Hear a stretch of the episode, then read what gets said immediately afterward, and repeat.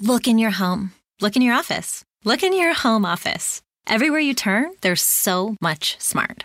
At Capella University, we think education should be smart too. Our game changing FlexPath format puts you in control of your master's degree, so you can learn how, when, and where you want. Smart, huh? Yeah, we think so too.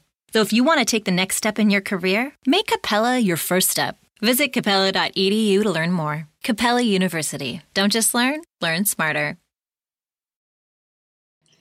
NFL odds, trends for the wild card weekend. We will start out with your Saturday portfolio. Don't forget Joe Duffy's picks, the Grandmaster, the winningest handicapper of all time, going back to 1988.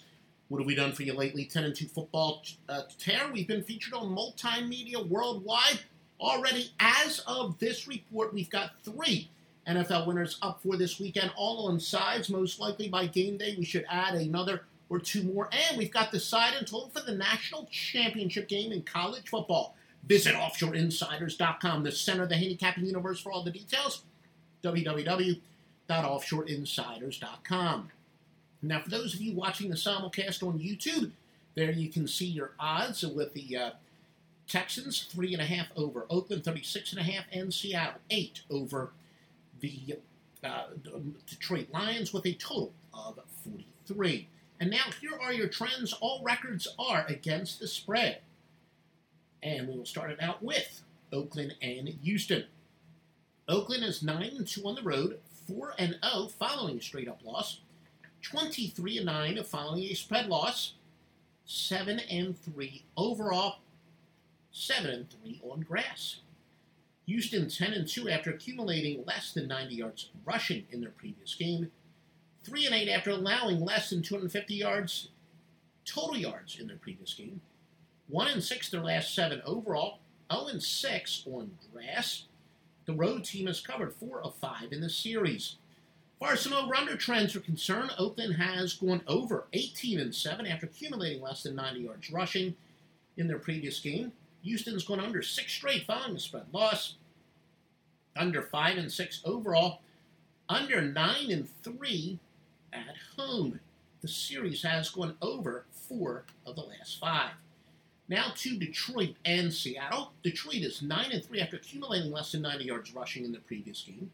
16 and 33 after allowing more than 30 points in their previous contest. 3 and 8 on the road against teams with a winning home record. Seattle 21 and 6 after accumulating more than 250 yards passing in the previous game. 0 and 4 in the playoffs.